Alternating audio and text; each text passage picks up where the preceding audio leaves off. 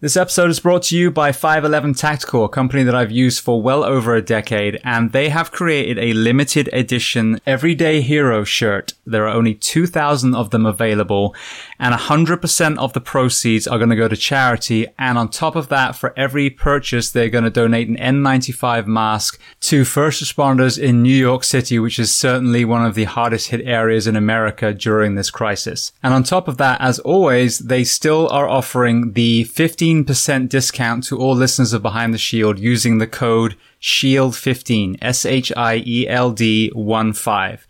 And I just want to go over some of the products that I've featured in the past that I think are incredible. So you have the Norris sneaker, which I think is a great, comfortable alternative to the heavy, cumbersome duty boot. You have the uniforms, some of which I wore over a decade ago in Anaheim Fire, which I think are some of the most comfortable and come in a variety of fits to make sure they actually do fit the responder the AMP backpack, which I've used from hiking to loading with plates on a cruise ship to exercise in to traveling across the world when I see family and do interviews.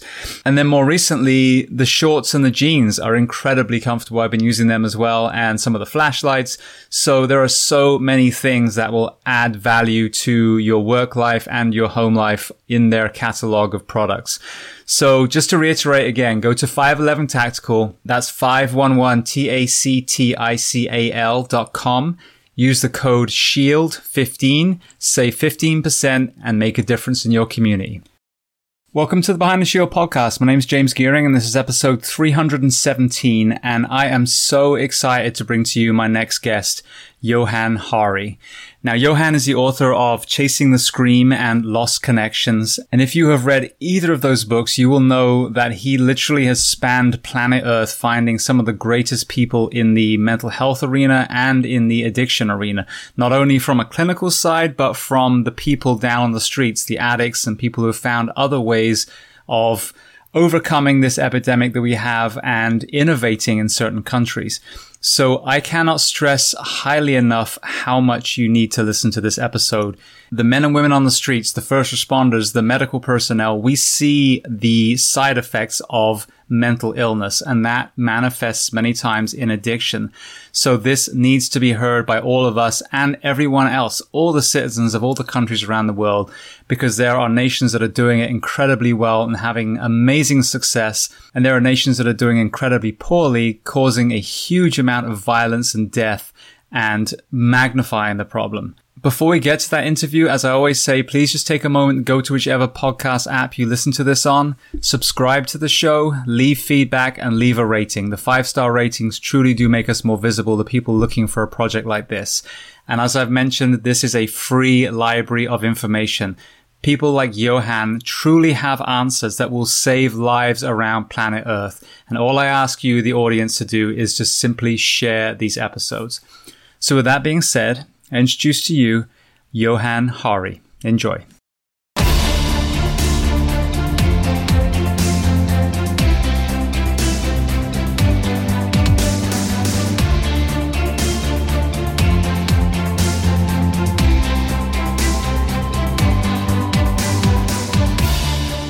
Johann, I want to start by saying thank you so much for taking the time. I know you're writing the book at the moment. I know you're interviewing, you know, with other people as well. But uh, this is a conversation I've wanted to have for, I, I want to say, in, since the podcast started, like three plus years ago. So, firstly, thank you so much for taking the time at eight o'clock at night in England to come on the Behind the Shield podcast. Oh, thank you so much. I, I am actually basically nocturnal, so this is the middle of the day for me, so that time is no problem. Also, I feel like um, you are someone with a similar problem to me, which is you're a British person in the United States. So I'm in the US about half the year. And um, I can feel your accent sliding around in comical ways. I empathize with that. A similar thing has happened to me. So uh, I once went into a diner in a place called Cactus, Arizona, uh, when I was first spending a load of time in the US. And I remember um, it was actually, an, I think it was an IHOP actually. And I said to the woman, like, hi, can I have some pancakes? And she looked at me and she said, what? What? And I said, can I, can I have some pancakes? She said, what? And I said, can I have some pancakes? She's going, what are you saying? And this went on for like three minutes. And then she looked at me very seriously and she said, Do you speak English? And I was like, White people fucking invented it, right? And she, uh, and then I said, Can I have some pancakes? And she was like, Why didn't you just say that at the start? so that was when I realized I had to adjust my voice. But now it happens like unconsciously. It's like, it's, yeah. So anyway, I, I empathize with you.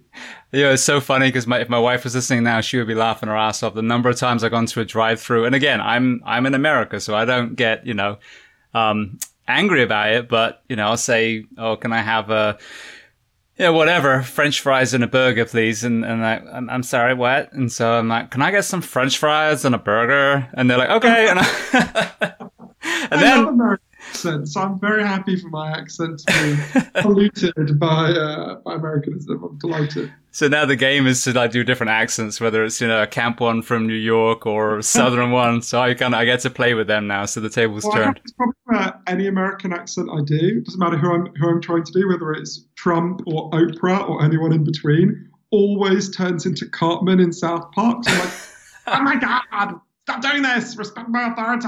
So basically, all my American accents converge on Cartman, which is an unfortunate voice to have. So. you always end up with chicken pot pie. exactly, exactly. It's a tragedy. All right. Well, then, so you mentioned about splitting your time. Where in America is your other um, place of? Uh, God, I kind of spit my words out now. where's your base in the states? So it totally varies. At the moment, it's Las Vegas because I'm writing a book about uh, Vegas and something I'm not meant to talk about it yet, but something that's been happening in Vegas and um, not something good. And uh, yes, yeah, so I'm spending a huge amount of time in Vegas, and I will be over the next couple of years. But uh, it's a place that I absolutely love. I know um, uh, polarizes people, uh, and a lot of people are kind of snooty about Vegas, but uh, I absolutely love it, and uh, it's a very complex and weird and, and fascinating place, um, and quite a disturbing place in some ways. So yeah, that's that's my. Have you been to Vegas? You know what? I haven't yet, and it's somewhere I want to go. I lived in California, Southern California, for a few years, and that was you know, not too far a drive, but I do want to get out there. So maybe I'm being totally presumptive now, but when you're back out there next, maybe we can do a, a second one face to face. I really recommend it because the, and this is a very pretentious reason to recommend Vegas, there's a million reasons, but the French philosopher Jean Baudrillard said that Vegas was the most purely American place, and I think there's some there's some truth in that. Uh, but, I mean, in some ways, I think Vegas is a vision of where the world is headed, for good and bad. So yeah, I definitely come. It's it's amazing and uh, uh it's never boring. brilliant, brilliant. Yeah, so we'll do that. I'll, I'll I'll align going to Vegas as a trip, and then maybe a second interview for us as well. Excellent. Okay, well then the other half. So where so where is your base in England now? Oh, I'm from London. So um, I've I've um, yeah I was I was born in in uh, Glasgow because my mother's Scottish. Um, but they moved here when I was a baby. My my parents had, had met here in London. They um, they live next door to each other. And my dad's an immigrant. My dad's from Switzerland, a tiny little village in the Swiss mountains and him and my mother lived um, very close to each other, but they didn't speak the same language. And um, they had what my mother calls a series of one night stands, which I've tried to explain is not a concept that makes sense. one of them isn't a one night stand. And um, she got pregnant, and they thought they had to get married. Um, and then, unfortunately, he learned English, and she often says, he seemed so fucking nice when I couldn't understand what he was saying. Uh, they learned the same language, although they are still together intermittently. That it's um, they've now been together for 50 years, miraculously. She said to me once, um, when I met him, he looked like Marlon Brando in Streetcar Named Desire. I didn't realize I'd end up with fucking Marlon Brando from Apocalypse Now. Very unfortunate. Anyway, no, so anyway, it was a long way of saying uh, I was uh, I grew up in a place called Edgware, which is the end of the Northern Line in a kind of suburb of London, and um, uh, now I, I, live in a different bit of North London, a kind of swankier bit of North London. But um, but yeah, that's that's where this is where I'm from, and I love I love London. Yeah, yeah. I went to uh, University of North London, and I worked on Hampstead Heath as a lifeguard for a while on the ponds there. Oh wow, amazing! I lived in Hampstead for a couple of years. Yeah, it was it was weird living in Hampstead because I went from I lived on Brick Lane, which uh, for people who don't know London is this really bustling, intense immigrant part of of, of, of East London. Uh, and I, when I moved there, it was a kind of regarded as a bit of a shithole, and then it really rapidly gentrified. Uh, so I lived there for 10 years in the middle of this kind of bustling chaos. And uh, I loved it. And then almost exactly on my 30th birthday, I started finding noise irritating. Until then, I was like, hey, this is great. It's always going. People never stop. And then I was like, shut the fuck up, everyone. I've got things to do. Um, but they didn't shut the fuck up. And therefore, I moved to Hampstead, which is a kind of fancy part of London. And um, I'd never lived anywhere like that before because my family weren't, didn't have money or anything. And um, it was really weird because Hampstead, it was it was like moving into a very beautiful old people's home because you you don't ever actually see anyone, right? It's really weird. Like everyone's in their fancy houses, but you don't see anyone on the street. You don't, you know, you don't. It's a very weird, and, and I had that weird sense of, um, uh, you know, that kind of class migration sense you get in Britain, where you suddenly like feel slightly out of.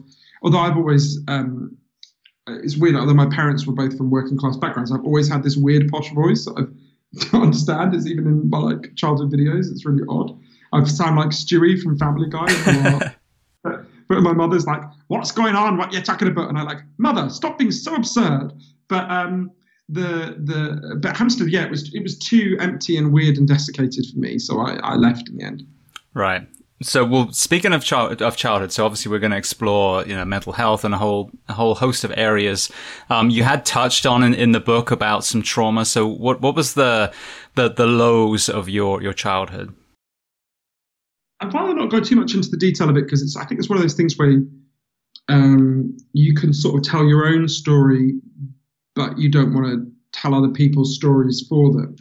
And it's not really a story I can tell in a great deal of detail without disclosing things about other people. But um, what, what I can say is we had a lot of addiction in my family um, and a lot of um, craziness, for want of a better word when I was a kid and as I was growing up.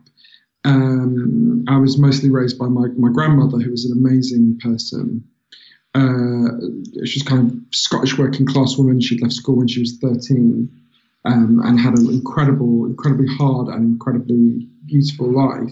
But I, I was very interested in childhood trauma, and I've done a lot of work on it for, for both my, my books the one about addiction, Chasing the Scream, and the one about depression and anxiety, lost connections. And I guess, I mean, I learned so much about childhood trauma, but one of the people who taught me the most was an amazing man. You should have him on your podcast, actually, um, called Dr. Vincent Felitti, who did this incredible research. He, he made a, a, huge breakthrough in our understanding of childhood trauma, and he did it in a slightly um, unexpected way, actually. So he wasn't looking for evidence about childhood trauma at first. What happened is he was Dr. Felitti was uh, is based in San Diego in California, and he was approached in the mid 1980s by Kaiser Permanente, one of the big not-for-profit medical providers in California, and they said to him, "Look, we've got a real problem here. We need your help." Um, every year, obesity is getting worse. And every year we try giving people diet advice and nutrition advice, and even sometimes we give them personal trainers, and nothing is working. Uh, if we give you money, will you just do blue skies research to figure out what the fuck is going on and, and how we can put it right? So Dr. Felitti agreed, and he starts doing this research, and he didn't at first didn't really know where to start. So he began to work with 200 severely obese people, people who weighed more than 400 pounds. So people whose weight was putting them in real and imminent danger, and people who tried many other forms of treatment for obesity and none of them had, had worked. And he starts working with them and, he, and he's thinking, you know, what can I do? What can I do? And one day he has an idea that seems like, and in fact is, quite stupid. He asked himself, um, what would happen if severely obese people literally just stopped eating? And obviously, we gave them like vitamin shots so they didn't get scurvy, and we gave them nutritional supplements so they didn't, their bodies didn't shut down. Would they actually lose weight? Right? Would they actually get down to a healthy weight? So, with an absolute load of support, obviously, and a lot of medical checks, they started doing this. And incredibly, at first, it worked. It worked. It worked really well. Initially, there was this big really drastic reduction in in um, in weight for lots of people. Um, so I'll give you an example of a woman. I'm going to call her Susan to protect her medical confidentiality. It's not a real name. Who went down from being more than 400 pounds to 130 pounds. Right, it's incredible. People are congratulating Dr. Felitti. They're, you know, Susan's family is saying that he saved her life. And then one day, something happened that no one predicted. Susan cracked. She went to KFC or whatever it was. She started obsessively eating. And before long, she's back at this really dangerous weight. Not quite where she'd been, but a dangerous weight. And Dr. Felitti called her in and he said, Susan, what happened? What happened? And she said, uh, I don't know. And she looked really ashamed. And um, he said to her, Well, tell me about the day that you you cracked, the day you started eating obsessively again. Um, did anything unusual happen that day? It turned out something had happened that day that had never happened to Susan uh, in her entire adult life. She'd been in a bar and a man had hit on her, not in a bad way, not in a predatory way, quite a nice way. But she felt really frightened and she went and started obsessively eating. And that's when Dr. Felitti asked her a question he'd never thought to ask any of the uh, obese people he was working with. He said, um, When did you start to put on your weight? And in Susan's case, it was when she was 12. He said, Well, did anything happen when you were 12 that didn't happen when you were 9, didn't happen when you were 15, anything in particular that year? And Susan looked down and she said, Yeah, that's when my grandfather started raping me. And um, Dr. Felitti started to interview everyone in the program, and it turned out a staggering, a majority of them had put on their weight in the aftermath of being sexually assaulted or abused, which is at first seems really weird, right? Because that's obviously a much higher than the proportion of the general population who um, who, who, have been sexually abused. It's not half, obviously, or more. So he's like, well, why would that be? Why would why would being sexually abused lead to weight gain? And uh, Susan explained it really well to him. She said, overweight is overlooked, and that's what I need to be. Um, that, that this thing, Dr. Felitti realized, this thing that seems so irrational, and obviously is bad for you, right? Being severely overweight brings with it all sorts of challenges to your health. In fact, for these individuals, was performing a positive function, right? It was protecting them from sexual attention, which was something they had very good reason to to want to protect themselves from. And Dr. Felitti realized that this this thing that um, you know that seems so irrational was was performing performing a, a, an important function. But this was like a small study, right? Um, it's only 200 people. It's hard to make big conclusions. So Dr. Felitti went to the CDC, the Center for Disease Control, and got a shit ton of money to do a much bigger study. So everyone who came for healthcare to Kaiser Permanente uh, for a whole year in San Diego, the whole city, didn't matter what you came in for, schizophrenia, um, broken leg, anything in between, was given uh, two questionnaires. And the first questionnaire asked, um, have any did any of these bad 10 bad things happen to you when you were a child? Things like neglect, abuse, cruelty, that kind of thing. And the second part asked, um, have you had any of these problems as an adult? And at first it was just going to say obesity, but luckily for us, at the last minute they added things like depression, suicide attempts, um, all sorts of pro- other problems. And when at first they added up the figures, they thought they'd made a mistake. So they added them up again, and they were really stunning. For every category of childhood trauma you experienced, you were two to four times more likely to have problems with depression, addiction, and so on. And when you got into the multiple categories, the figures exploded. If you had had six categories of childhood trauma, you were 3,100% more likely to have attempted suicide, and you were more than 4,000% more likely to have an injecting drug addiction. I mean, those are just staggering figures, right? You don't, you don't, you don't get figures like that very often in epidemiology. And um, Dr. Robert Anda, who's another one of the scientists who worked on this, said to me, it made him realize that when someone is doing something that seems self destructive, obesity, addiction, whatever it might be, um, we need to stop asking what's wrong with you and start asking what happened to you. And in, in my own case, uh, you know, I, I, had experienced some quite some some very extreme acts from an adult in my life, and as an adult, I have been quite depressed, and uh, a lot of the time, not all the time, and um, it, until I learned about this science from Dr. Felitti, I didn't I didn't really see the connection. Uh, it's not that I was stupid. I didn't. I would have denied there was a connection, but I didn't really think about it. And, and it's actually, I remember when I went to see Dr. Felitti, he's a lovely, really incredibly admirable person, feeling really angry when I spoke to him and afterwards, because I didn't want to think about the um, connections between these childhood events and, and my trauma. It was, uh, and some of the negative feelings I'd had. Uh, I, I didn't want to think about it. It felt tremendously painful, but I'm I'm glad I did because of what I learned later, which perhaps we'll get to. Yeah, absolutely. No, we're gonna. I'd love to explore, interweave the two books and, and what you talk about because I think there's so much to to be said.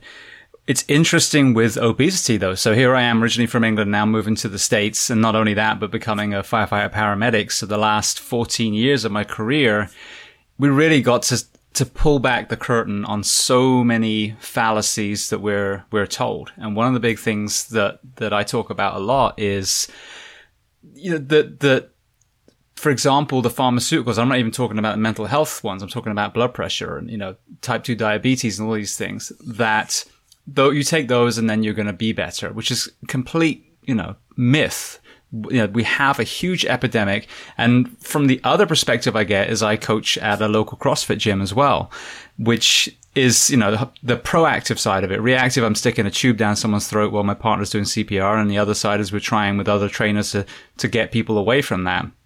But no matter, I've, I've got members of the gym that have been coming for years, training diligently, um, you know, curious about changing eating habits, but obviously not actually manifesting that.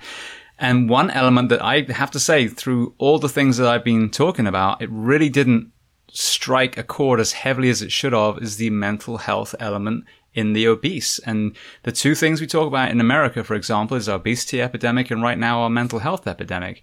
And yet no one's really kind of, I say no one, some people are, but the majority of us are not putting two and two together and understanding that when people say, well, why didn't they stop eating when they got a little bit heavy? That maybe this addiction is no different than the opiates or the social media or the gambling or the porn or all these other things that people cling to.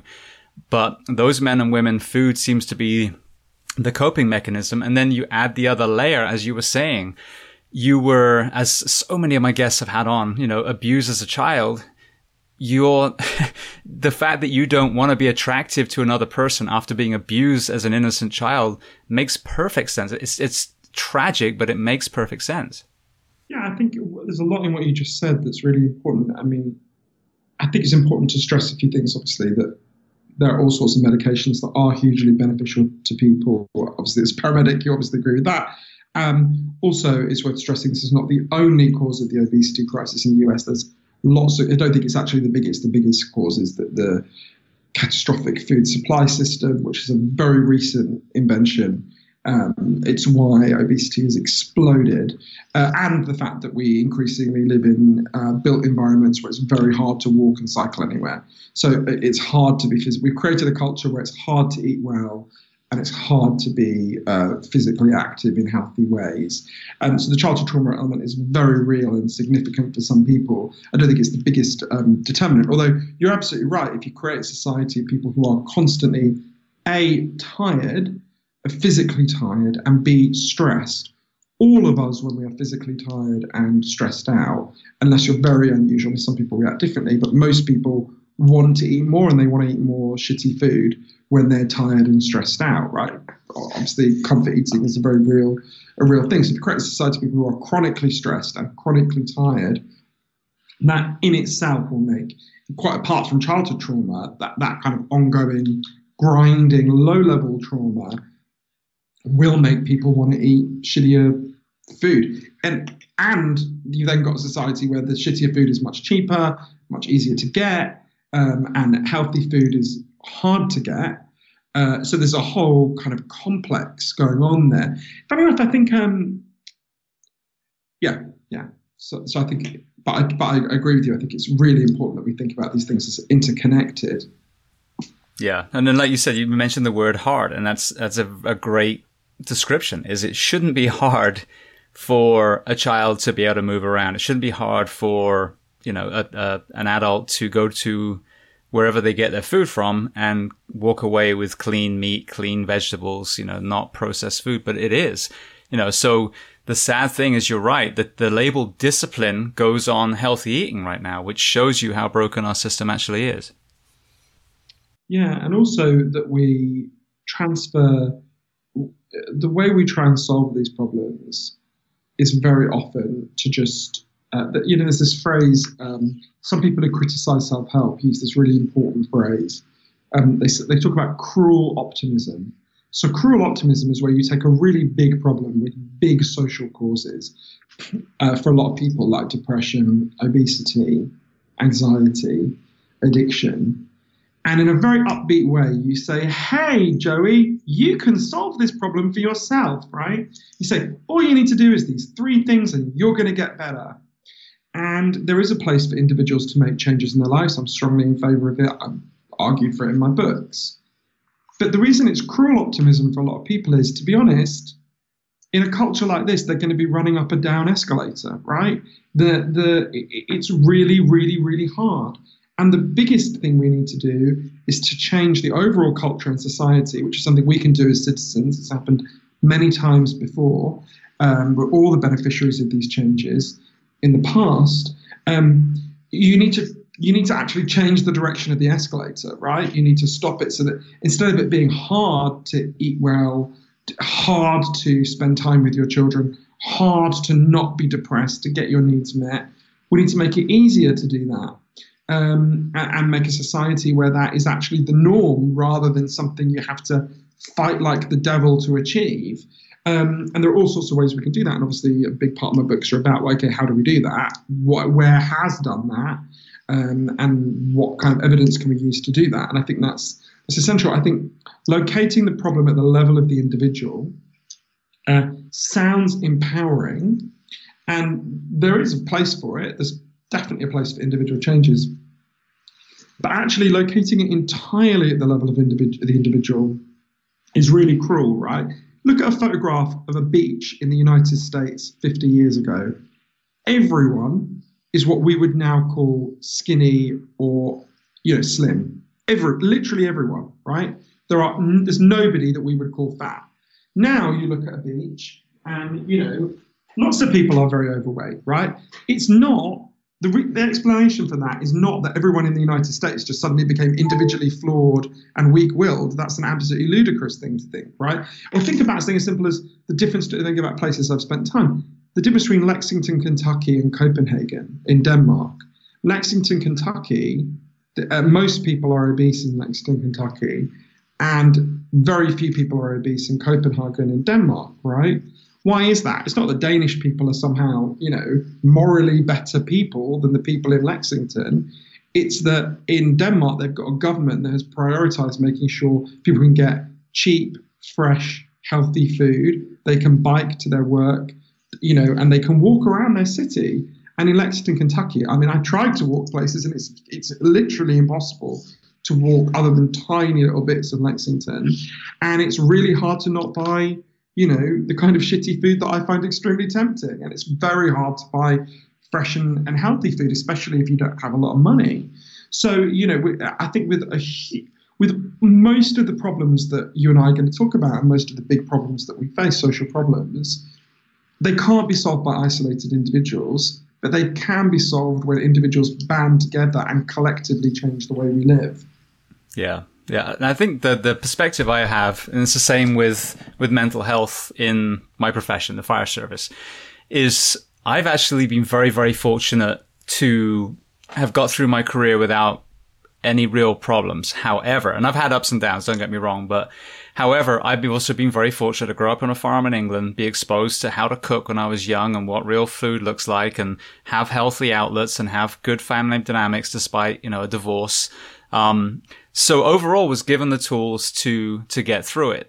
Um, And the issue I have is, as you said, well, you know, you're having depression, well, you should just do this, this, and this. Just because it worked for you doesn't mean it works for someone else. And if you're doing well, like I always talk on this, this podcast, if you're one of the ones that just is doing well, if you're staying in shape despite being a police officer, despite sitting in a car all day and sleep deprivation, all these things, good for you. Now start helping the people that are struggling. And I think that's what the conversation is. Just because this one Uber athlete has done, has done okay and they are genuinely fine mentally and physically. Now you have to become the beacon for change for other people and work out where they're stumbling and how we can create an environment for people to thrive, not fail. I think that's really true. I would also, and this is something you'll know more about than I do, but the, I would also use a different analogy so car accidents are still the biggest cause of death. I mean, as we're speaking, COVID 19 might have temporarily overtaken it, but car accidents are the biggest cause of death in the United States. Sometimes it pegs with uh, level pegs with heart attacks as well. And um, so, think about the problem of car accidents, which obviously firefighters do incredible work getting people out of. Um, we don't say the problem of car accidents should be solved solely by isolated individuals, right? We used to do that. Go back to the 1940s. The um, what they did, they did basically was very little regulation on cars. What they said was to pedestrians, get out the way of the car, and to drivers, drive carefully, right? And we realised that didn't work very well. It doesn't work very well. So we and we certainly don't say to, you know, if someone is mangled in a car wreck, right? We don't say to them, well, it's your job now to, you know, enforce the speed limit. Right? That's not what we do. This is a social problem, so we have a social response. We do a huge amount, right? We have driving tests, we have speed limits, we have airbags, we arrest uh, DUIs. Uh, there's a massive array of things that we do as a society to deal collectively with the problem of car accidents. If we left it up to isolated individuals and just said, hey, everyone, I'm going to teach you the skills to avoid speeding cars, right? Um, the, the problem would be drastically, in fact, was drastically worse when we did that and would be drastically worse now if we carried on doing that. In a similar way, I think we need to shift our understanding of depression and addiction and anxiety so that we have a response that is more like how we deal with car accidents. Of course, once someone is mangled in a car wreck, we you guys do your amazing work at getting them out of the car wreck and then they're taken to hospital and the people in the emergency room do amazing work piecing them back together. But that's not our main response to car accidents. Our main response is to do a huge amount of work so that we don't get to that point, right? In a similar way, we need to, we need to do something very similar with depression, anxiety, and addiction. And there's very good evidence for how we do that. We should be dealing with the problems that are causing depression, anxiety, and addiction upstream way more than we are. Yeah, I couldn't agree more. Now, now our journey separately took us in front of the same gentleman in Lisbon, and I want to get to that. But I, I want to start at the Yes, I want to start at the very beginning though, because I think one of the most powerful things for me, I, as a first responder, again, pulling the curtain back, not only do I see the failure in our, our drug policy in the men and women that some we save, some that die, but also in our own first responders. Like in my immediate area here, I've lost three fellow firefighters to opiate overdose, overdoses alone. That's not counting, you know, alcohol and all these other, other, um, you know, uh, forms of addiction as well. And the the the prison population side is also staggering and, and we, we talked when we were gonna record last week about both knowing Tom Eberhardt.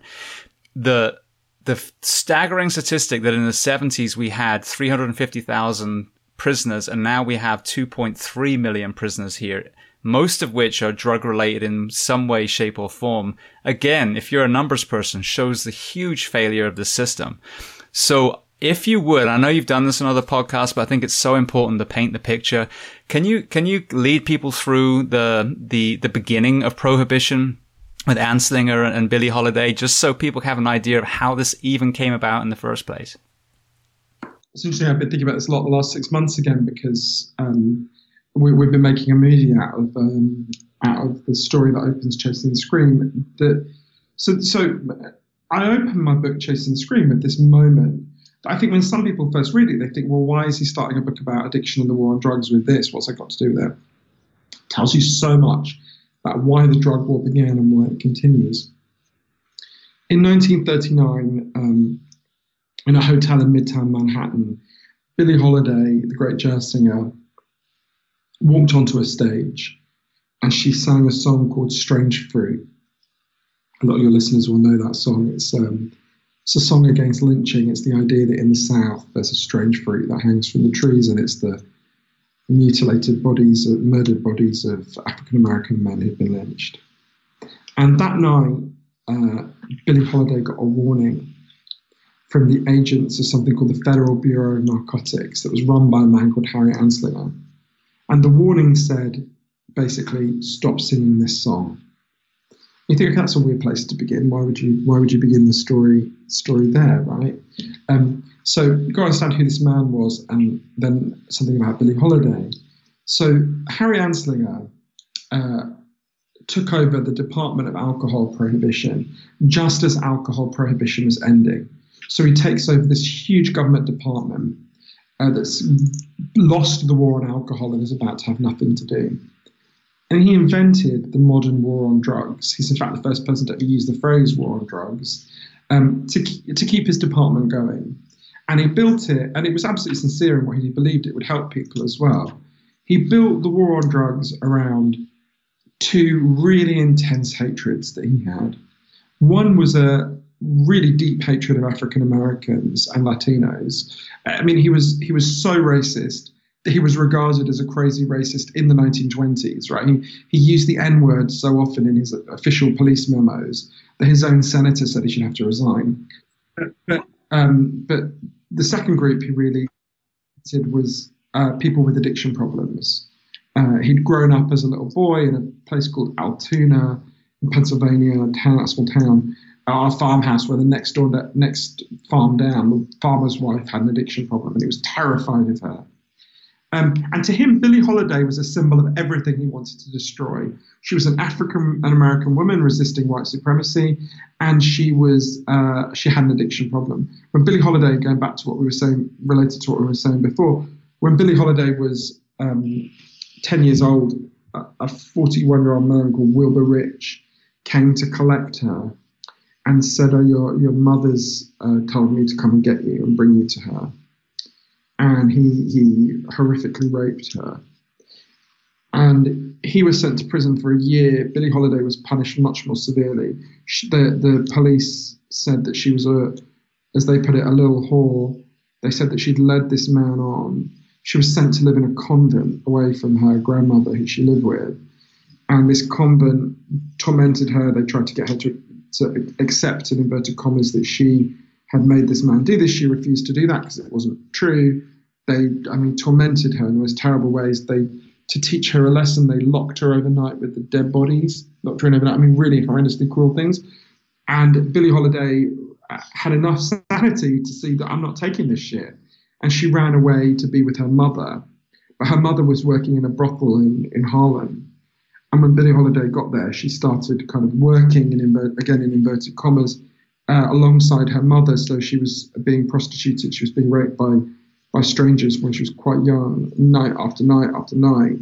And in, in those circumstances, Billie Holiday was terribly traumatized, and she started seeking out the whatever anesthetic she could get. So she started initially drank a lot of alcohol, and then used a lot of heroin. Um, but when Harry Anslinger tells her to stop singing this song, she effectively said, "Fuck you! I'm an American citizen. I'll sing what I damn well please. And that was when Harry Anslinger resolved to destroy her. So he um, he hated employing African Americans, but you couldn't really send a white guy into Harlem to stalk Billie Holiday. It'd be kind of obvious. So he employed an African American agent named Jimmy Fletcher. And he said to Jimmy, follow Billie Holiday everywhere she goes, track her, um, document her drug use, we're going to bust her. And so Jimmy Fletcher, this is part of the focus of the movie. Uh, Billy, uh, Jimmy Fletcher followed Billie Holiday everywhere, and um, Billie Holiday was so amazing that he fell in love with her. And his whole life, he felt really ashamed of what he did next. He busted her. She was put on trial. she said the trial was called the United States versus Billie Holiday, and that's how it damn well felt. Um, the movie is called The United States versus Billie Holiday, and um, she was sent to prison for 18 months. She didn't sing a word in prison, and when she got out, um, the cruelest thing really happened to her, which is that to perform anywhere where alcohol was served, which was pretty much everywhere where you could sing, you needed something that was called a cabaret performer's license. And Anslinger made sure she didn't get it. Uh, one of her friends, Yolanda Bavan, said to me, What's the cruelest thing you can do to someone is to take away the thing they love. This is what we do to people with addiction problems all over the world. You know, we punish them and shame them and give them criminal records. And in that circumstance, Billie Holiday relapsed. One day she collapsed in Midtown, not very far from where she first sang Strange Fruit. She was taken to a hospital. First hospital wouldn't even take her because she'd had an addiction problem. Second hospital let her in, um, and they diagnosed her with liver cancer. Um, and she didn't have any heroin in the hospital, so she went into withdrawal, which is very dangerous if you're as weak as she was with liver cancer. And her friend Maely Dufty managed to insist they give her methadone, which they did. Uh, and she got better. And then after 10 days, Anslinger's rules meant that she got cut off. And she died the next day. One of her friends told the BBC that she looked like she had been violently wrenched from life. And I think this, this story is so important for so many reasons. It tells you about what the drug war was about right from the start It was about racism. It was about destroying people with addictions, not helping them, shaming them and punishing them, and making their lives worse. But also, to me, it tells something much more important, even more important, which is, you know, in this culture, we tell one story about addiction that's admirable, that people with addiction problems sometimes recover. And that is indeed admirable, and everyone listening to your podcast who's recovered from addiction deserves a huge amount of love and congratulations. But that's not the only heroic story about addiction, right? Billie Holiday never stopped being addicted. Um, she died with an addiction problem. Um, she was still a hero. You know, no matter what they did to her, she always found somewhere to sing Strange Fruit, right? She would go to the worst parts of the Deep South where they threw bottles at her and she sang her song, right? I remember, yeah, I didn't put this in the book, I wish I had. Yolanda Bavan, who's a, a, herself a great jazz singer, who um, knew Billie Holiday, said to me, you know, towards the end of her life, Billie Holiday thought she'd be completely forgotten. No one would remember her. And um, I said to her, What would you say to Billie Holiday if you could speak to her now? And she said, I'd say to her, Billie, today I went into Whole Foods and they were playing your songs nobody forgot you, baby. And I think in some ways, like this conflict between Billie Holiday and Harry Anslinger continues, right? We, most of the world still follows some version of Harry Anslinger's war on drugs, and it makes us weaker and sicker than we need to be. And yet, all over the world, people listen to Billie Holiday, and it makes them stronger, and it makes them psychologically richer, and it makes them better and uh, that conflict goes on. Yeah, it's it's so so awful when you read the book, and anyone listening to this, you need to read Chasing the Scream. Simple as that. If you, especially if you're in any sort of first responder profession where you're a part of the story, but when you take a step back and look at addiction as a mental health problem and not and, I've talked about this on so many episodes oh just a bum just a hooker just a you know whatever just a gangbanger. But you actually take into someone's life story from that giggling little t- toddler to where they are today. Sending someone to prison because they had audacity to become dependent on a drug is just so nonsensical. And you know we'll get to Portugal in a moment but you know, it, fundamentally, it's not what say. Say it was this great experiment. We know now purely from the numbers of incarcerated men and women that it is not working. You've been shaming them for a hundred years. That has not worked. You told people to pull themselves together and get over it. That hasn't worked. So we are at a crossroads now, and thank goodness there are some countries that are leading the way where we have to fucking reinvent this because it has not worked. It's so broken It's causing more crime on the streets. It's causing more of our fellow first responders to be murdered in the streets. And our citizens are, you know, are being locked away by the millions, the millions because they had the audacity to be addicted. And it is just, it's crazy. I think that's, that, that, that's, that's true. And I think it's, so sometimes people say, oh, the war on drugs doesn't work. Truth is actually quite a bit worse than that. It makes the problem a lot worse.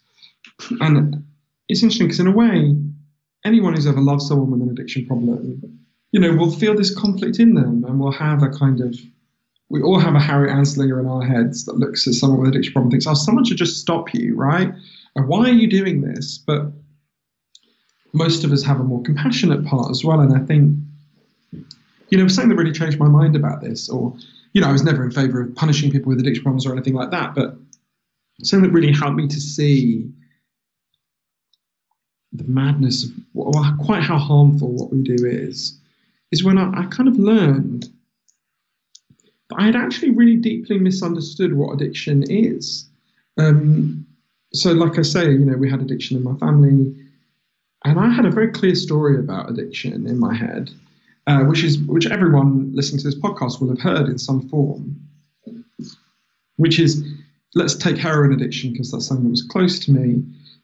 If if you'd asked me when I started doing the research for Chasing the Scream, whenever it was eight nine years ago now, um, what causes heroin addiction, I would have looked at you like you were an idiot, and I would have said, well the clues in the name, dummy. Obviously, heroin causes heroin addiction. We've been told this story for 100 years. It's actually been a big resurgence during the opioid crisis, and I hope we get a chance to talk about that. Um, the, the, it's not totally wrong, but turns out to be one part of a much bigger picture. So we think, you know, I'm sitting here in, in London. We think if I kidnap the next 20 people to walk past my uh, apartment, and like a villain in a horror movie, I injected them all with heroin every day for a month. At the end of that month, they'd all be heroin addicts for a simple reason that there are chemical hooks in heroin that their bodies would start to desperately physical, physically crave, right? That they'd start having this tremendous physical hunger for heroin.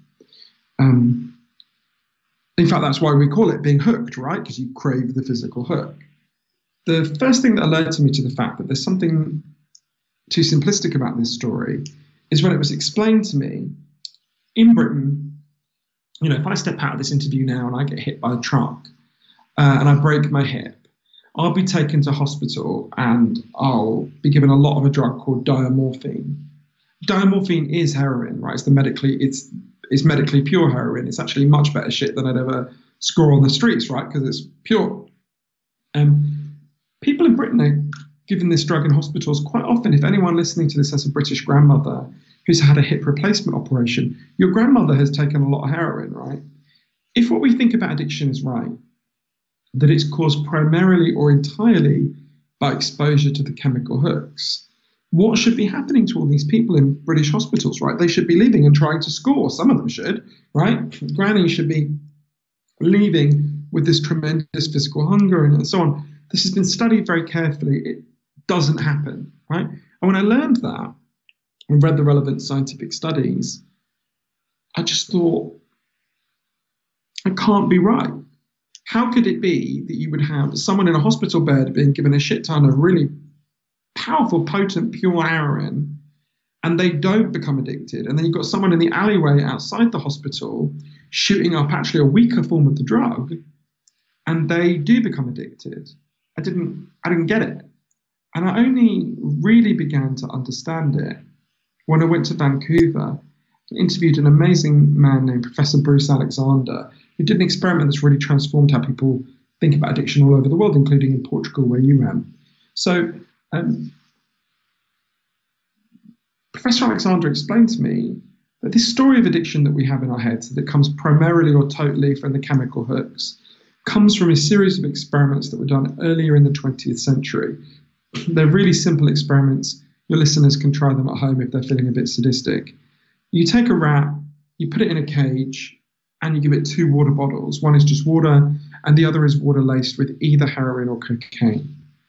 if you do that, the rat will almost always prefer the drug water and almost always kill itself.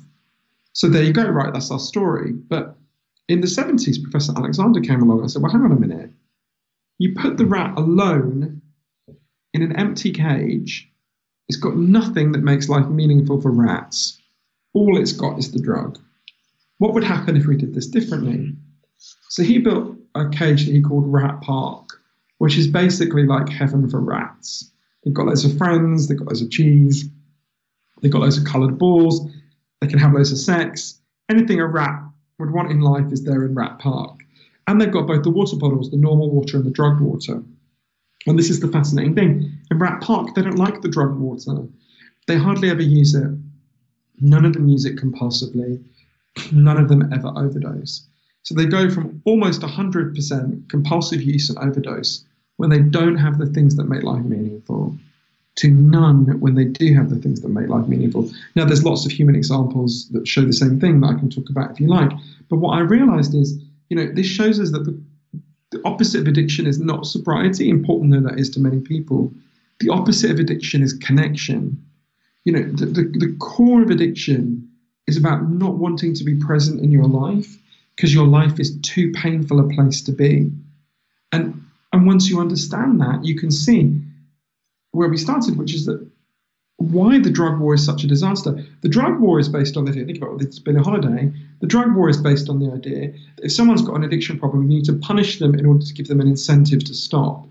But once you understand that pain is the cause of addiction, pain is the driver of addiction, you can see that actually what you're doing is pouring more fuel on the fire. You're making the addiction worse when you punish people. So all this drug war infrastructure that claims it's about protecting our children, it doesn't do that. I can talk about how if you want, that claims it's about reducing addiction. Actually, it's making addiction worse.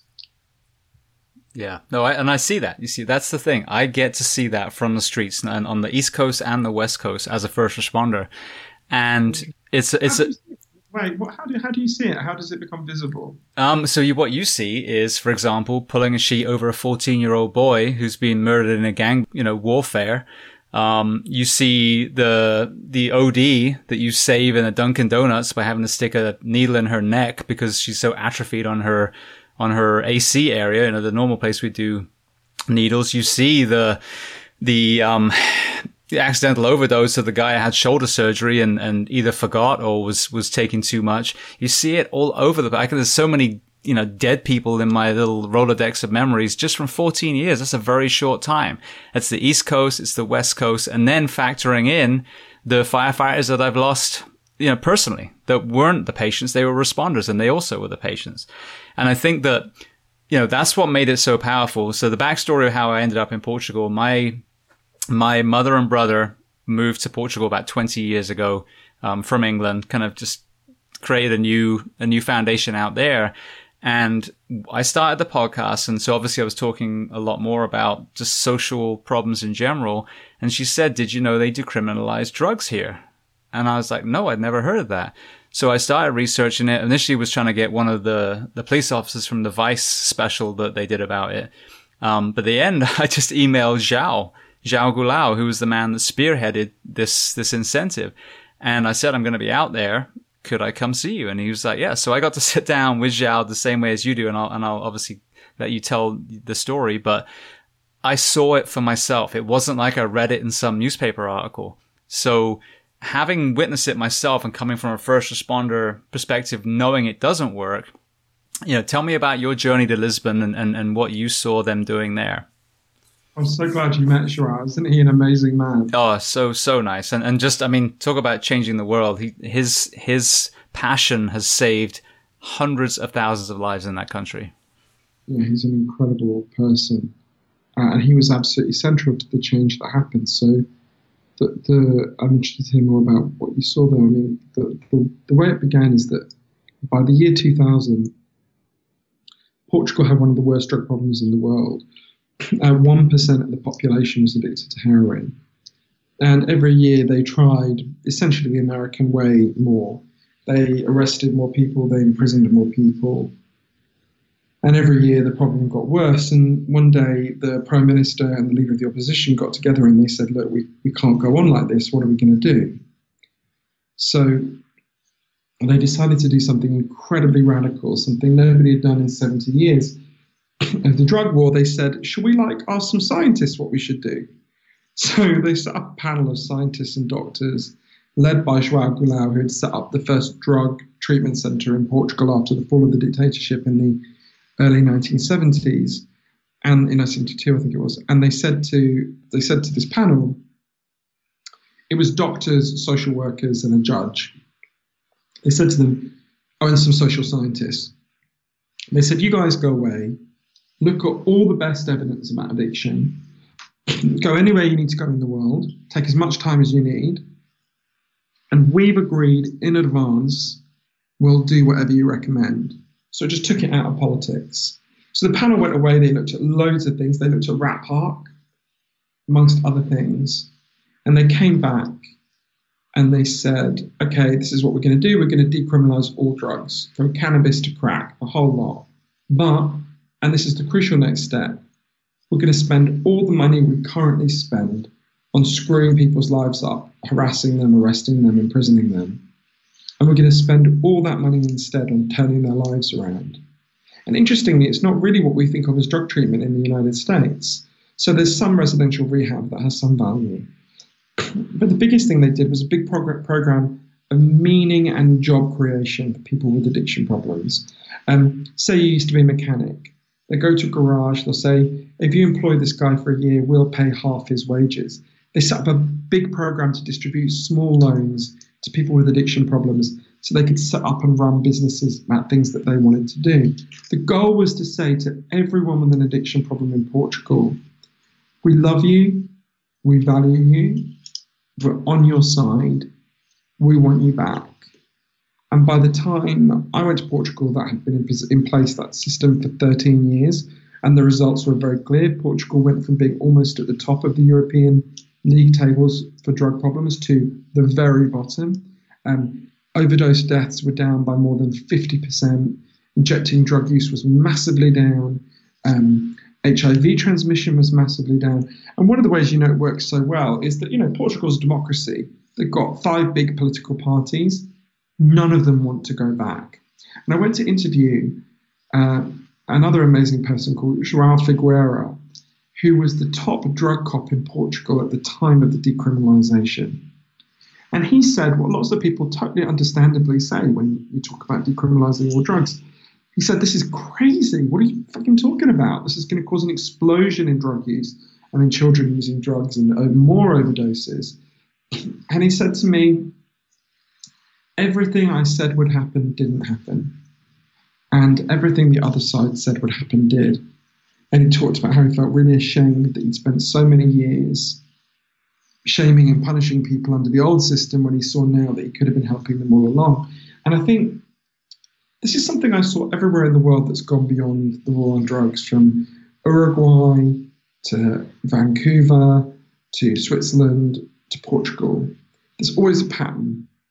Before it happens, it's incredibly controversial, and people think it's madness.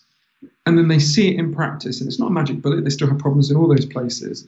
But the problems reduce so significantly that quite quickly the things that were regarded as crazy become seen as just common sense. And the things that were the, the old system of prohibition comes actually begins to be seen as what it should be seen as, which is the radical, crazy option, you know, the one that doesn't work.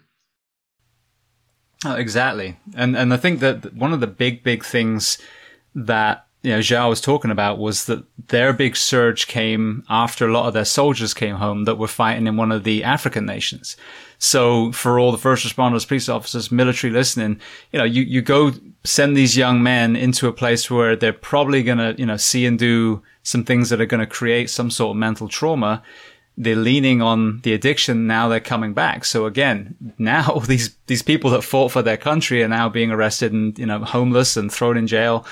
Um, instead of looking like we've been talking for the last hour at this is a psychological issue. So when João explained that by doing this, this different, you know, way of, uh, of taking care of addicts, now the addict, the person who's looking to reach out, the person who wants help can come out of the shadows because they're not afraid of being arrested. They're not going to get, um, you know, a criminal record that's then going to prohibit them from, from getting a good job and getting back on you know, the right track. Right now, you're an addict. Not only do you have your addiction, not only you then going to find probably exactly the same drug in many of the prisons, but once you get out, you've got that that record holding you down, you know, for, for years and years and years. So as we mentioned earlier, which of those two systems set a human being up for success to overcome an addiction and become a thriving member of society? I often say to people, you know, because people, you know, we've all been raised under prohibition. It can be hard to get your head around some of these things. I often say to people, when will you stop smoking? Will it be the week when you lose your home and you lose your job and your wife leaves you? Probably not. You'll probably smoke more, right? Think about the joke in Airplane, you know, chose the wrong week to quit smoking, right? Um, you'll probably actually um, quit smoking when things are going really well for you and you're actually your stress levels are lower and maybe you're on a beautiful vacation or something great is going on in your life, right? Why would it be any different for other addictions? Why would driving someone into the dirt make them less likely to want to anesthetize themselves, right? And I think you, you've gone to another really important thing that I think is probably relevant to your to your listeners, which is that what they found in Portugal, and I spoke to lots of lots of people in lots of different fields who said this, is that it transformed the relationship between the authorities and people who had addiction problems.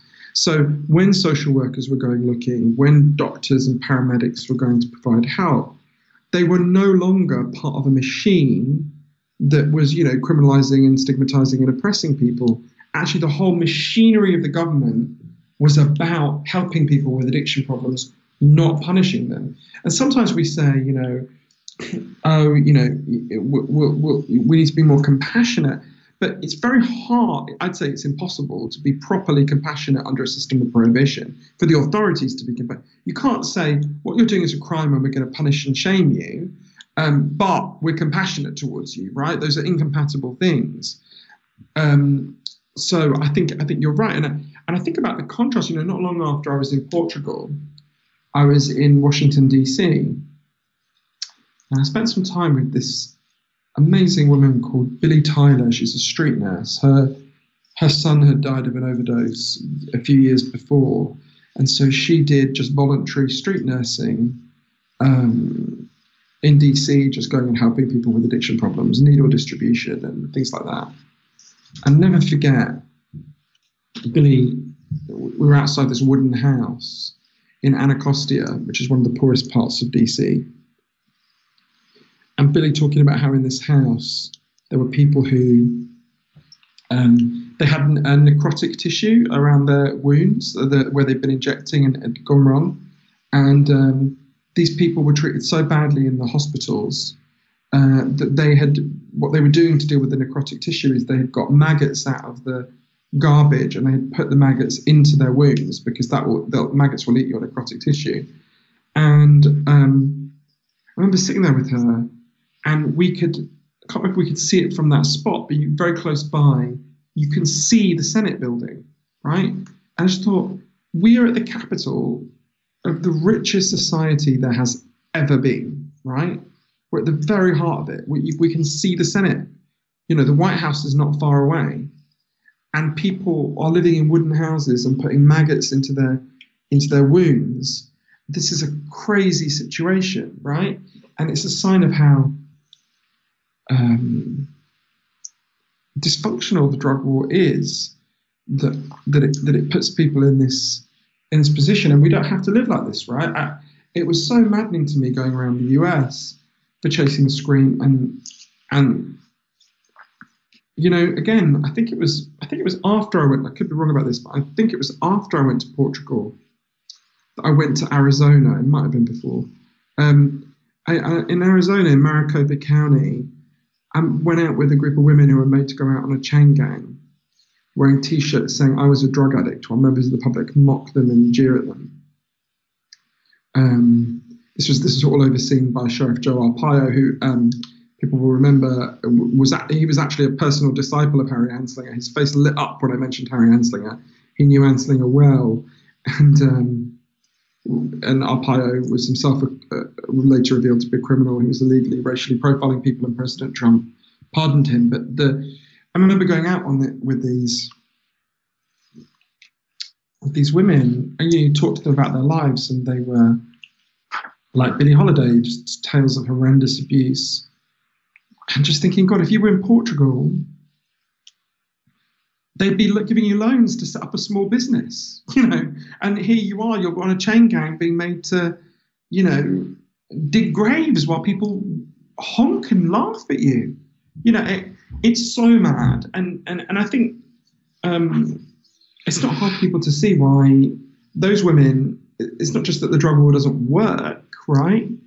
It's that it those women are even more broken and even more humiliated and even more likely to become addicted. And we know this, right? We know uh, the Open Society Foundations have done good research on this. You know, I went to Vietnam where they make people, you know, uh, people with addiction problems uh, forced to go into basically kind of gulags, forced labor camps, where they're screamed at and made to just lift rocks all day. And what happens? 99% of them relapse within a couple of weeks. You know, I mean, for obvious reasons, right? Um, so at some point, we're going to have to stop copying the places that have failed, disastrously failed, and start copying the places that have succeeded. It is not a coincidence that the United States has had the worst drug war, uh, one of the mo- not the worst, one of the most intense drug wars in the world, and now has one of the worst addiction crises in the world. Right? That's not that's not just an accident, right? That's it's partly, not entirely. There's lots of other things going on, but it's partly because of this failed policy. Um, at some point, we have to start copying the places that succeeded. We have to start copying Portugal and Switzerland.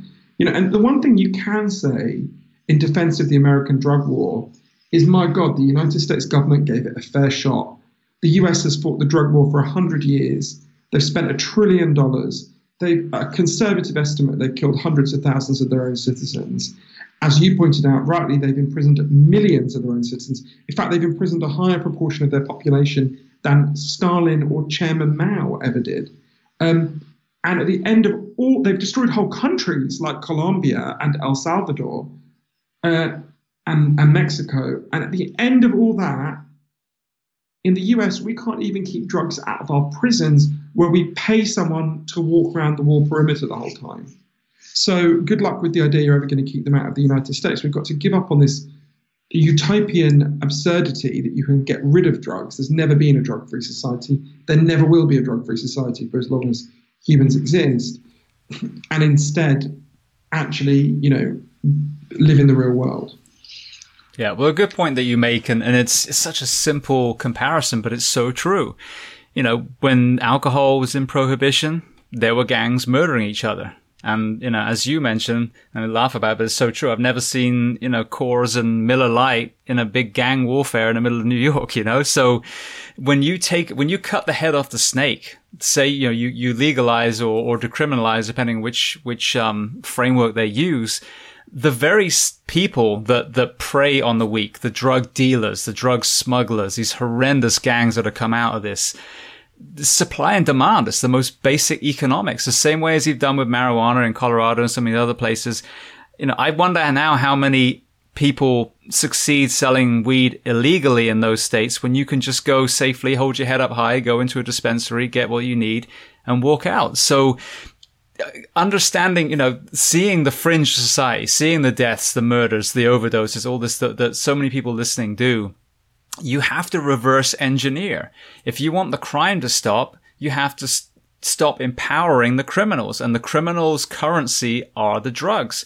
You take that over, you make it legal and obviously then filter all that money, as you said, that we were spending on the quote unquote drug war and put it into, you know, mental health counseling, job creation, safe, um, you know, injection sites the, you, you take all the power away. I mean, imagine, I, I can't imagine what the Mexican border would look like if we decriminalized drugs. I mean, you probably wouldn't even have the immigration problem that you have because people wouldn't be flooding out of that country because they're fearing for their lives. I think it's important to distinguish between decriminalization and legalization. So, decriminalization is where you stop punishing drug users, but they still have to go to armed criminal gangs to get their drugs legalization is where you open up some legal route for them to get their drugs, and that's different for different drugs. No one is suggesting there should be a heroin aisle in CVS or anything, but there can be legal routes to heroin that are not that, like as Switzerland did. I can tell you about that if you want. But you're right. I think you've gone to what I think is the biggest moral issue around the drug war. Um, you know, I think as you can tell, that the, what we do to people with addiction problems is very close to my heart. That's not actually the worst thing we do. The worst thing we do is what you're talking about, which is the violence caused by prohibition. And if you think about that, if you want to understand that, just do a very simple thought experiment. Anyone listening, go and try to steal a bottle of vodka, right? Just go and try to steal one. With the store that sells the vodka, if they catch you, um, they won't shoot you, right? They'll call the cops. The cops will come and take you away. Um, so that that store doesn't need to be violent. It doesn't need to be intimidating. It's got the power of the law to uphold its property rights. Okay. Now imagine you don't want to steal a bag of vodka. Let's imagine you want to steal a bottle of vodka. I'll say again. Now imagine you don't steal a bottle of vodka. Imagine you go and steal a bag of cocaine or a bag of heroin or a bag of meth, right? Obviously, the person who sells that, and there will be someone in your neighborhood selling it, can't call the cops, right? The cops would come and arrest them. They've got to fight you. Now they don't want to have a they don't want to have a fight every day, right? So as the many drug dealers I spent time with for chasing the scream explained to me, you've got to establish a reputation for being so frightening that no one will be foolish enough to pick a fight with you, right? So, you know, you, you, you, you establish your place in the neighborhood through intimidation, through fear, through theatrical acts of violence. Um, as the writer Charles Bowden put it, the war on drugs creates a war for drugs, right? Everyone listening to your podcast knows who Al Capone was. I bet no one listening knows the name of the head of Budweiser, right, or the head of Smirnoff. Right? Why is that? Um, there's a, a, professor at Harvard called Jeffrey Miron who um, has an amazing graph of the murder rate in the 20th century in the United States. Massively shoots up when alcohol is banned and drops like a stone after alcohol is legalized again, right? Just like you said, the head of Budweiser doesn't go and shoot the head of Coors in the face, right? But drug gang, alcohol gangs did fight and did kill people to, to extraordinarily high level when alcohol was banned. What changed? Not the drug. Alcohol is the same thing it was before and the same thing after. what changed is the system of legal regulation around the drug. And you're absolutely right about if you think about places like Mexico, I mean, I spent a lot of time in northern Mexico, in El Salvador, in Colombia. That the scale of the death there and the insane violence. You know, I, I spent time with a, a, hitman for the deadliest Mexican drug cartel, Los Zetas, a guy called Rosalio Reta, who, between the ages of 14 and 17, had butchered and beheaded about 70 people. I remember a funny experience when I went to interview him in, um, he's in prison now in Tyler County in Texas. And on the way in, the guard said to me, you know, uh, obviously we can't leave you alone with him because he's like beheaded 70 people. I was like, oh, good, thanks, stick around. 10 minutes into talking to him, I turned around and realized they'd fucking left me with him. But, uh, but anyway, the um, now, Rosalio would have been a troubled person in any situation, but there is no one who would have given him the means to butcher and behead 70 people and would have been able to take over the police in their neighborhood and mean that the police turned a blind eye because the police are effectively controlled by the drug gangs in lots of parts of northern Mexico if drugs were prohibited, right? Pablo Escobar's son, Sebastian Marroquin, has become a friend of mine, and he said to me, you know, the only thing my father ever truly feared was the legalization of drugs. If drugs were legal, my dad would have been a used car salesman and you would have never heard his name. And that's that's true. Yeah, it's it's it's it's so simple. That's what's so hard. So many discussions I have with people like yourself and you know, just great men and women in their fields is the answer to, for example, you know, good, good overall health. You've got good nutrition. You've got moving a lot. Obviously, you've got addressing mental health, you know, uh, trauma. But that's it. You know, it, it, the, the actual true solutions are so simple and where it gets screwed up is when people want to start making money out of, you know, item X. So now all of a sudden, oh, you don't know how to exercise, but if you get my exercise machine or my 12 DVD set, I'll show you how to actually exercise. Oh, you don't need to, you don't need to worry about fresh fruit and vegetables. Buy my Weight Watchers prepared meals and, and, and I'll feed you for, you know what I mean? And, and that's the problem I think with this drugs is people have just been smoke and mirror to the point where the root cause that's so freaking simple seems ridiculous now. The same way as people belittled anyone that mentioned the word organic 20 years ago, which organic means don't spray my fucking food with chemicals. you know, so the brainwashing is on, on us, the citizens. And, and the more. Yeah, I think you're right. I think there's some, you know, there's some complexity in how you think about legalization because we need to move to a, a legal, regulated ways of accessing these drugs. But that does mean different things for different drugs. In the same way that, um, you know, in California, where you are, I'm sure it is legal to own a dog, a monkey, and a lion. But um, I'm sure the rules are different, right? So for a dog, you just go into a store. For a monkey, I suspect you need a license. And for a lion, I'm sure they come and like, you know, uh, like like they should have done with the Tiger King guy in Oklahoma. I'm sure they come and like inspect your house and make sure you're not a crazy person, right? You can't just have a tiger anywhere, a lion anywhere. In the same way, when we say that drugs should be legal, of course, we don't mean all drugs should be available in the way that alcohol is, right?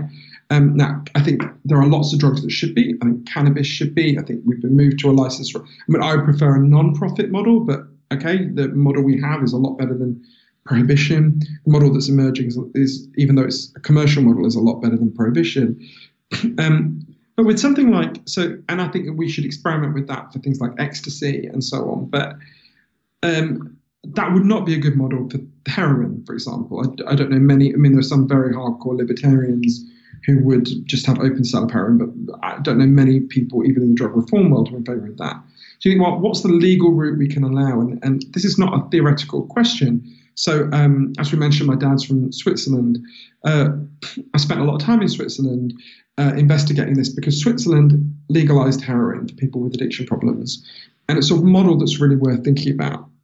So, at the same time that Portugal was having its catastrophic drugs crisis, Switzerland had a really bad drug problem um, in the, the late 90s. And very high levels of heroin use and overdose, and they tried all sorts of things, and it was just a nightmare. And it, you know, people might remember famous scenes in the 90s of like Swiss parks full of like people injecting each other in the neck and just really, really heartrending scenes.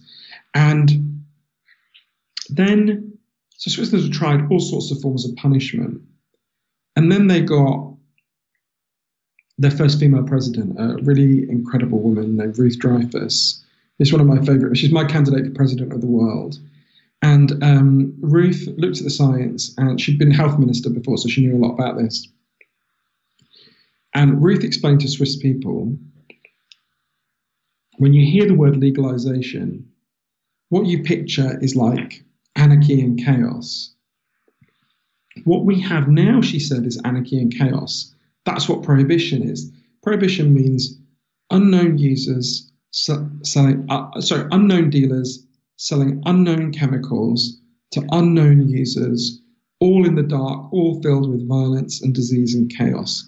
Legalization, she said, is the way we restore order to this chaos. And so, like I say, obviously it's not. She wasn't proposing that you just go and openly buy heroin on, you know, from a from a, a, a store in a supermarket or anything. The way it works is if you've got a heroin problem, there's all sorts of options for you, but one of them is that you can be assigned to a clinic. I spent a lot of time in the one in Geneva.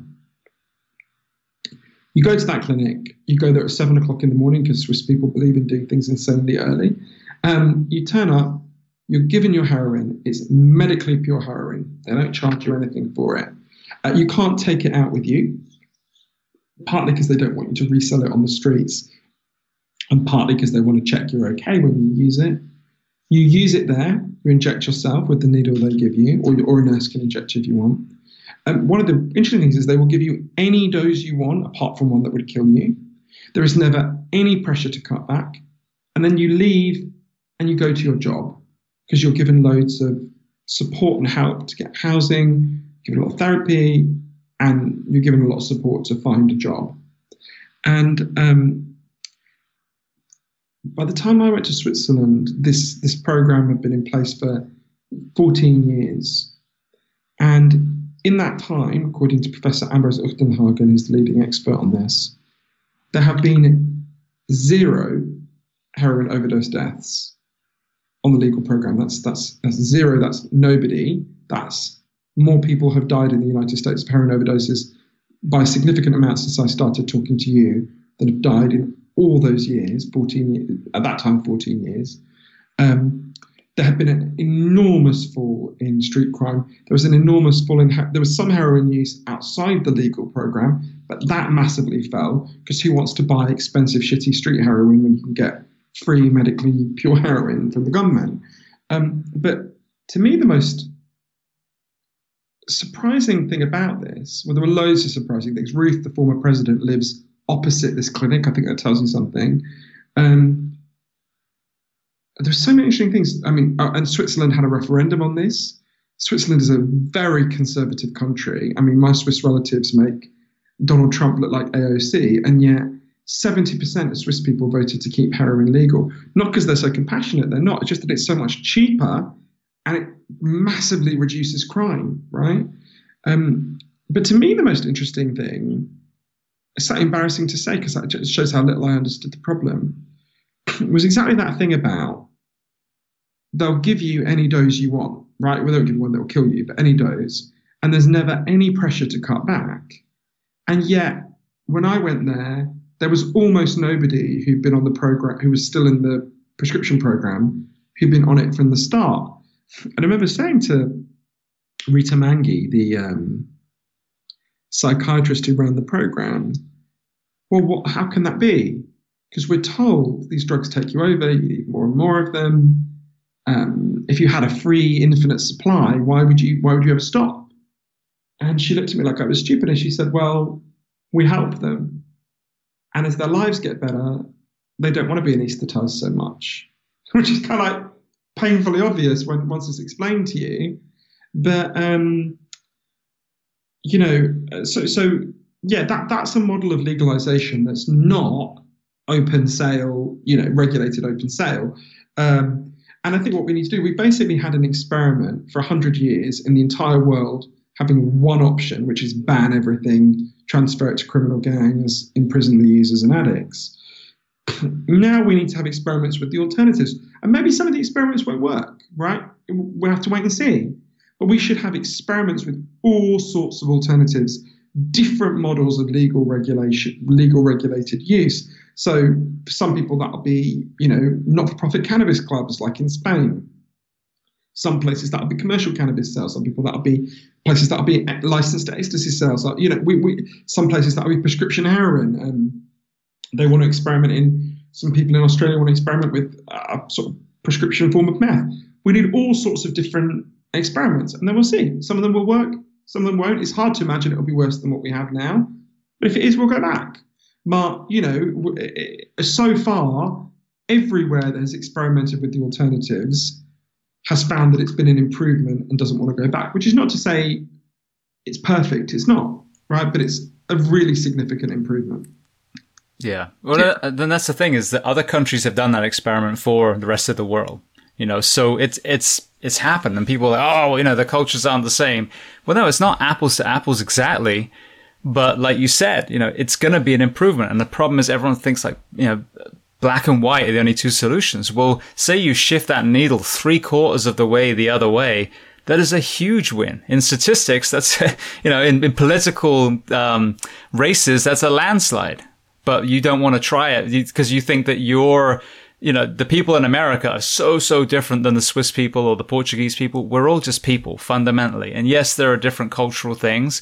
And we have, you know, such a high level of, of crime and, um, you know, illegal, illicit drug use here at the moment that of course the, the, the slope might be a little less steep than some of these smaller countries, but the other way, how you said, hasn't worked. And right now it's costing us a fortune. My, our first respond, I mean, our, yeah, our first responders are dying. Our citizens are dying. The prisons are, are expanding and expanding and expanding. What have we got to lose? Like absolutely nothing. I think you're right. I would also say the US is in a much more advantageous place to do this than Portugal. Portugal had a worse drug problem than the United States has at the moment when it did this, and Portugal is a much poorer country than the United States. Much poorer. You know, Portugal would be almost the poorest state in the Union.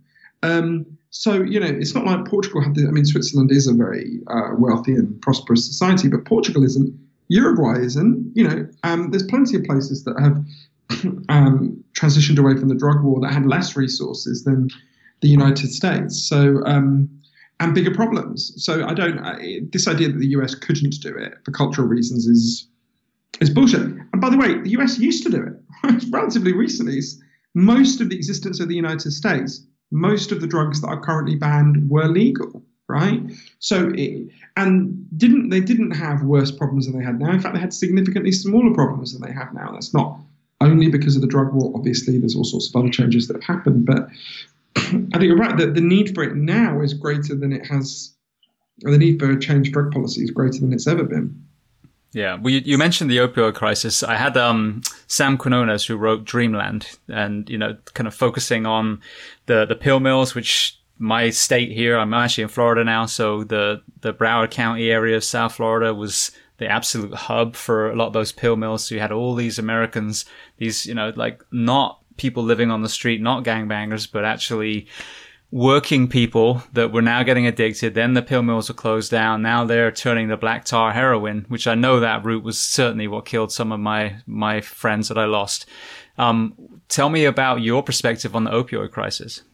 So I like Sam Quinones. I think he's a good writer, but I think what he wrote about this is um, missing a really big part of the picture. And I'm quite worried about the story people have been told about the opioid crisis. Because if you have a story that's too simplistic, you seek solutions that are too simplistic. So I think it's worth stepping back a bit. We were talking before about chemical hooks. Um, chemical hooks are real, they're just a small part of addiction. There's one way we, there's lots of reasons scientists have shown this, but I'll give you just an example that everyone will get. So there's an experiment in chemical hooks that actually some of your listeners will be taking part in right now. So people know, it's been, scientists know, it's been proven that if you smoke a lot, um, the chemical hook that you become addicted to and physically crave is nicotine. And I think about this a lot because my mother smokes 70 cigarettes a day. There's a photograph of me and her when I'm six months old where she's breastfeeding me, smoking and resting the ashtray on my stomach. and when I um, when I found this photo about a couple of years ago, I showed it to her. I thought she'd be really guilty. She said, "You were a fucking difficult baby. I needed that cigarette." But um, so the no wonder you live with your grandma. so the chemical hook that my mother would crave if she ever stopped smoking, but she never would, um, would be nicotine, right? Um, so in the late 1980s, nicotine patches were invented, and there's this huge wave of optimism because they thought addiction to cigarettes is addiction to the chemical hook nicotine. Well, nicotine patches give you all of the nicotine that you physically crave with none of this awful carcinogenic smoke. Great, people are going to stop smoking. And nicotine patches became commercially available. And what happened? Some people did stop smoking. The US Surgeon General's report, a major investigation into nicotine patches, found that 17% of people, 17%, 17% of highly motivated smokers given nicotine patches stop. That ain't nothing, right? 17% of people is a lot of people. You map that across the US population, that saved a very large number of people's lives. But 17% is an enormous way from 100%. Something else is going on for that other 83% uh, that isn't just a craving for the chemical hook, right? And let's just remind people there's a broad agreement that nicotine is the most powerful chemical hook out there, right? So now let's think about opioid addiction. So the dominant story that has been told to people about the opioid crisis is this it's not totally wrong, it's just way too limited. Basically, um, a group of evil drug dealers came along, who in this case happened to be the Sackler family and the other big pharma companies. And they gave people this uniquely powerful drug, and it took them over, and they had this desperate craving for the chemical hooks, and that's what their addiction is. right? That it came from exposure to the chemical hooks. Now, the chemical hooks in prescription opioids are real, and you will experience physical withdrawal if you use them for a while and stop, and that's not to be underestimated. It's a real phenomenon. Um, but it's way too simplistic. Firstly, the vast majority of people who use prescription opioids do not become addicted. And crucially, where are the addictions happening, right? People on the faculty of Harvard are much more likely to be able to, well, as a fact, have much easier access to prescription opioids than any than, than any other part of the population because they have extremely good healthcare, right? Extremely good uh, health plans. Addiction to prescription opioids is very low on the faculty of Harvard. Might be some, but it's very low.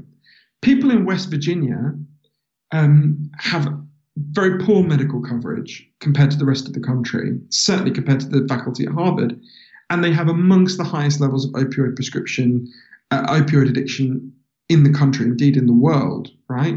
If it was just about ease of access and exposure, that would make no sense. So, what's going on in West Virginia that's not going on in the faculty of Harvard, right? Um, you don't have to spend long in West Virginia or uh, Monadnock in New Hampshire, one of the other epicenters of the opioid crisis, where I spent some time to see the answer, right?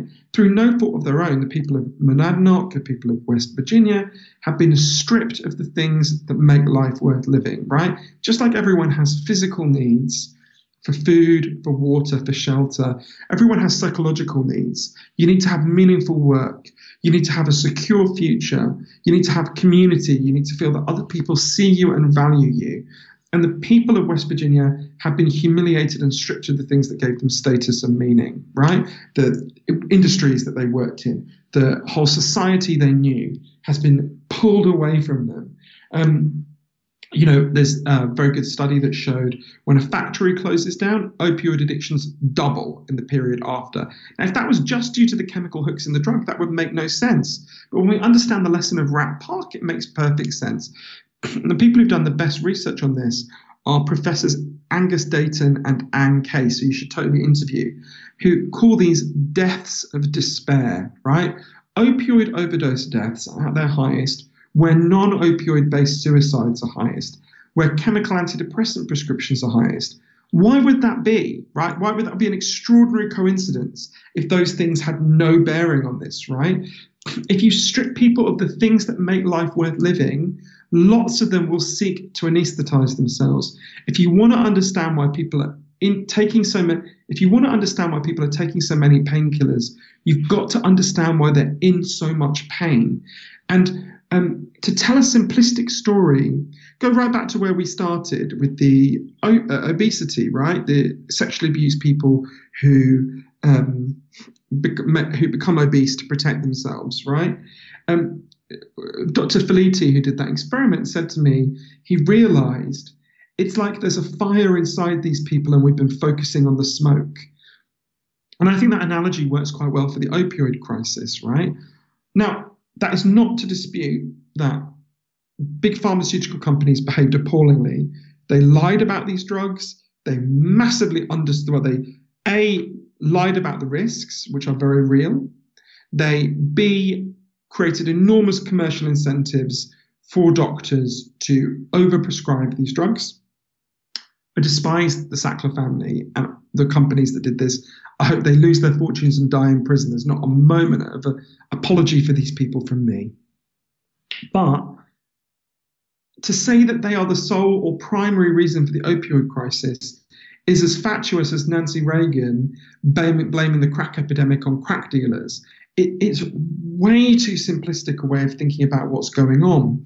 Um, you know, there's a this is a difficult thing to say, but and I don't want to be misunderstood, but Marianne Faithfull, the great British singer, uh, who went weird, annoyingly, she's most famous for having gone out with Mick Jagger, but I think she's much better than Mick Jagger.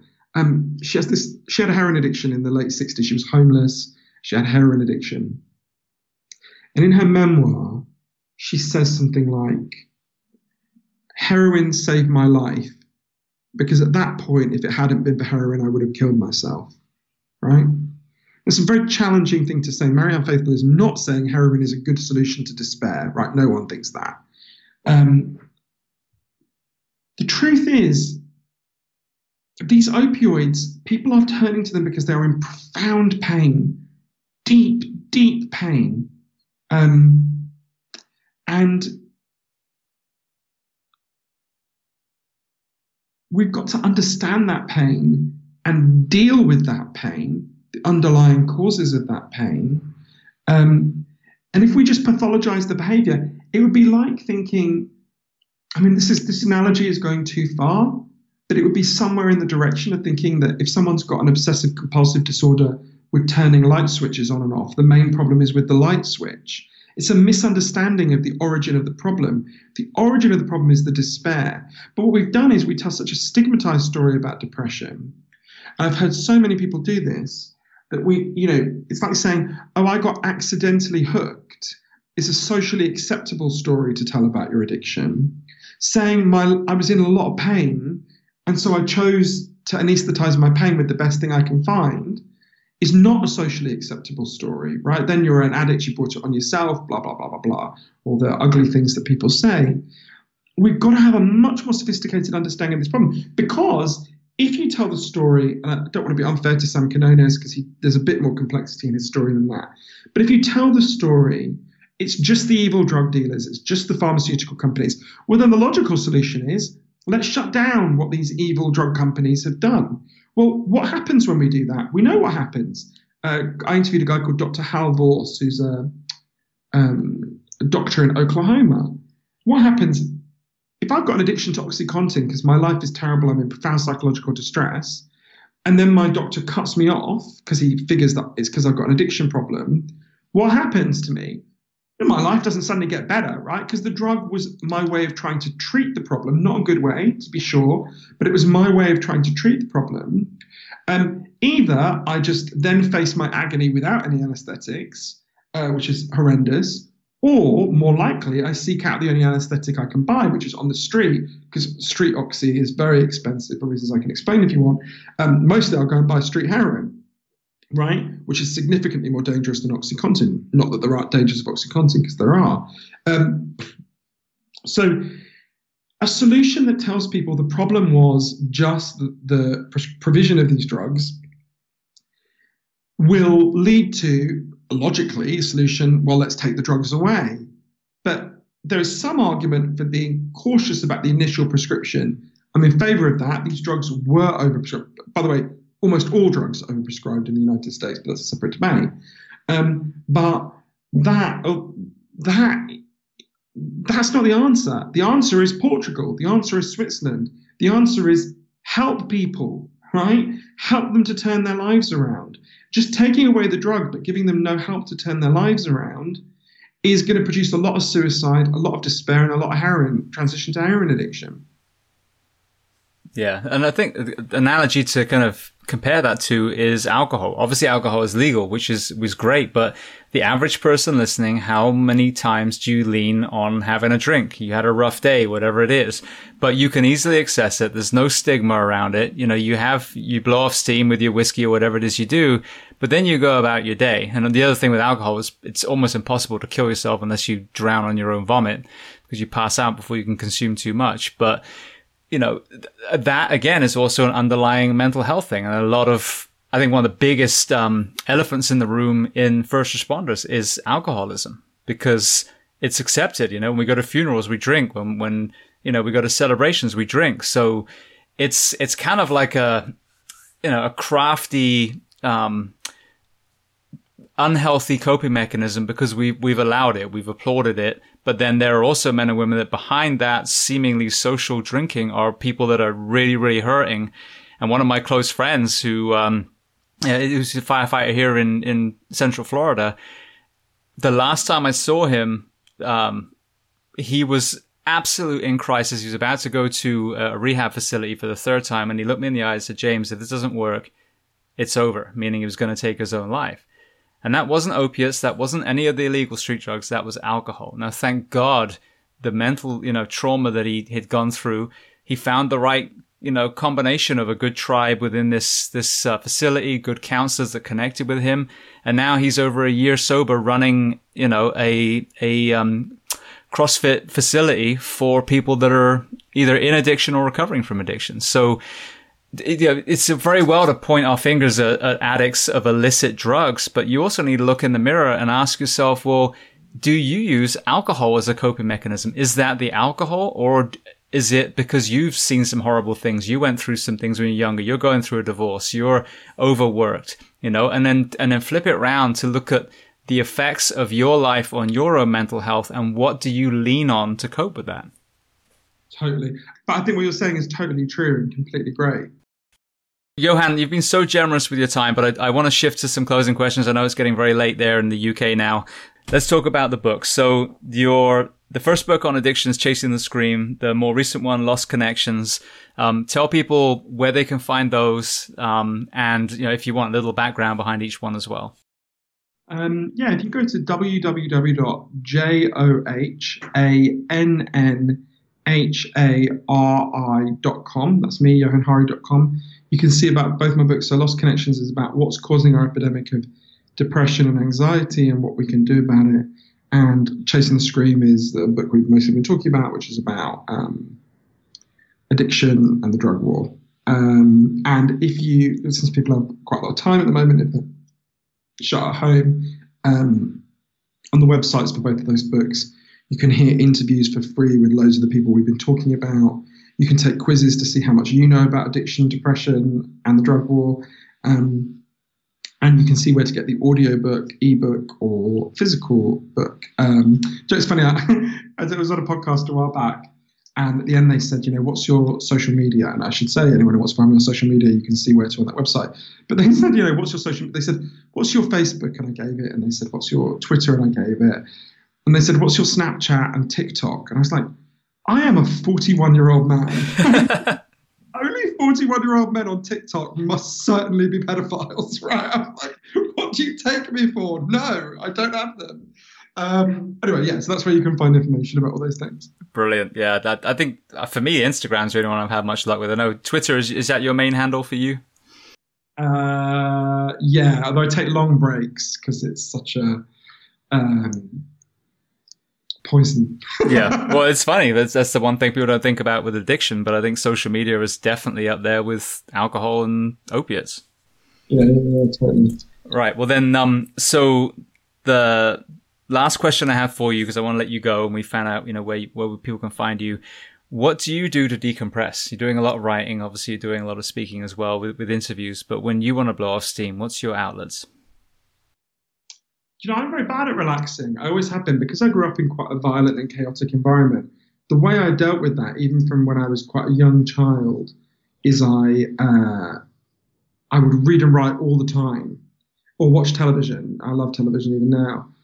Um, so I'm quite bad at decompressing. Uh, until COVID 19 happened, I was in a really nice, uh, blooming romance that I haven't been able to see him since uh, all this began. Uh, so that helps. Um, I don't have a huge division between the things that I like doing and the things that relax me. Um, I watch lots of movies. I watch lots of television. I read loads of novels. I read loads of books. I, but then those are sort of half work related anyway. So if people want a tip, I'm watching. I, am actually. Uh, thanks for having me relax in the last couple of weeks watching an absolutely brilliant British TV show that I never, I for some reason I missed the first time it was, it was on. It's called Ashes to Ashes. Have you ever seen it, James? I haven't. No.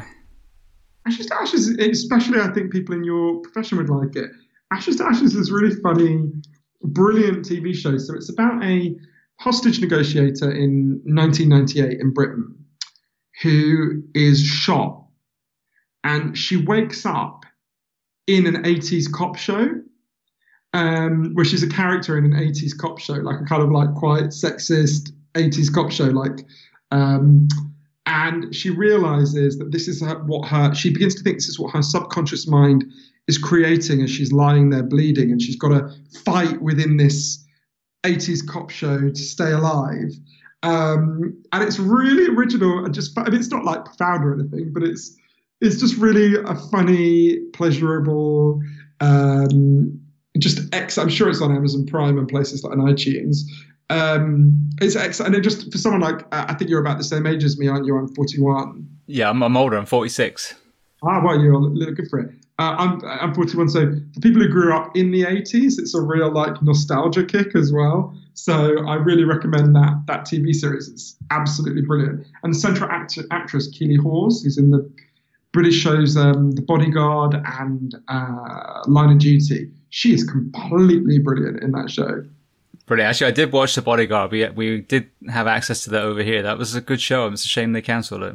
She's the politician in in that show. Uh, she's the kind of politician who gets. Oh, I'm about to give a spoiler alert. she's the one who's protecting. Yeah, exactly. She's the one who the hot guy from Game of Thrones is protecting. Exactly. Um, yeah, she's in that. She's so good in this. She's so good. I love that show. Brilliant. Well, I have to put that on the list then. Thank you. All right. Well, I'm gonna I'm gonna let you go. I I sincerely appreciate you taking the time. When I read the books and then started listening to you on podcasts, um, you know, especially when I realized that we both met Joao, the the stars align. I'm like, I this this information has to get out to people in general, but especially the people on the streets, the firefighters, the medics, the police officers, to to get us to start questioning what we're doing. And I would love to get with you again. There's so much more that we haven't even touched on. But um, I would love to say to your listeners as well. I know at the moment it must be quite frustrating in a way to have people say to you uh, at a time when you're not being given the protective equipment that you need and deserve there must be something I think quite maddening about having people say, you know, we so admire your courage and the bravery of what you're doing. Because I can imagine my response would be, right, thanks for the thanks for the admiration, but give me the fucking protective equipment, right? But I, I just want everyone listening to know, like, it takes a very special kind of person to run towards danger, to risk your body and your life and your health to protect other people, and especially in the middle of this terrible crisis. You know, our governments might be failing you, but ordinary people are cheering you on and are in real. I mean, my mother was a nurse, my sister was a nurse. Uh, ordinary people are in such awe of what you're doing and and the, the the bravery of you guys carrying on in in circumstances like this. So just I'm just and I know I speak for almost everyone when I just say I'm really, really grateful for what you're for what you're doing, and, and thank you. Well, thank you. I think this is a great time for us to to look at the nation's health, and I think the mental health needs to be in that that whole you know discussion that we're talking about and the way you make a nation safer whether it's drug addiction or whether it's a virus that comes around is having resilient men and women. And the more that we support groups like the NHS again and, you know, fund these, these facilities and obviously the first responders, you know, and then encourage good nutrition and good fitness and, and, you know, the, the counseling environment, then the, the healthier men and women we're going to have in all the countries of people listening from now. And, you know, hopefully we can bring solutions to the problems. And that's absolutely what you're doing. So I thank you back again oh, well, yeah, I'm doing like about one millionth of what you guys are doing. But thank you so much. And I really enjoyed this conversation. Let's do it again. Come to Vegas.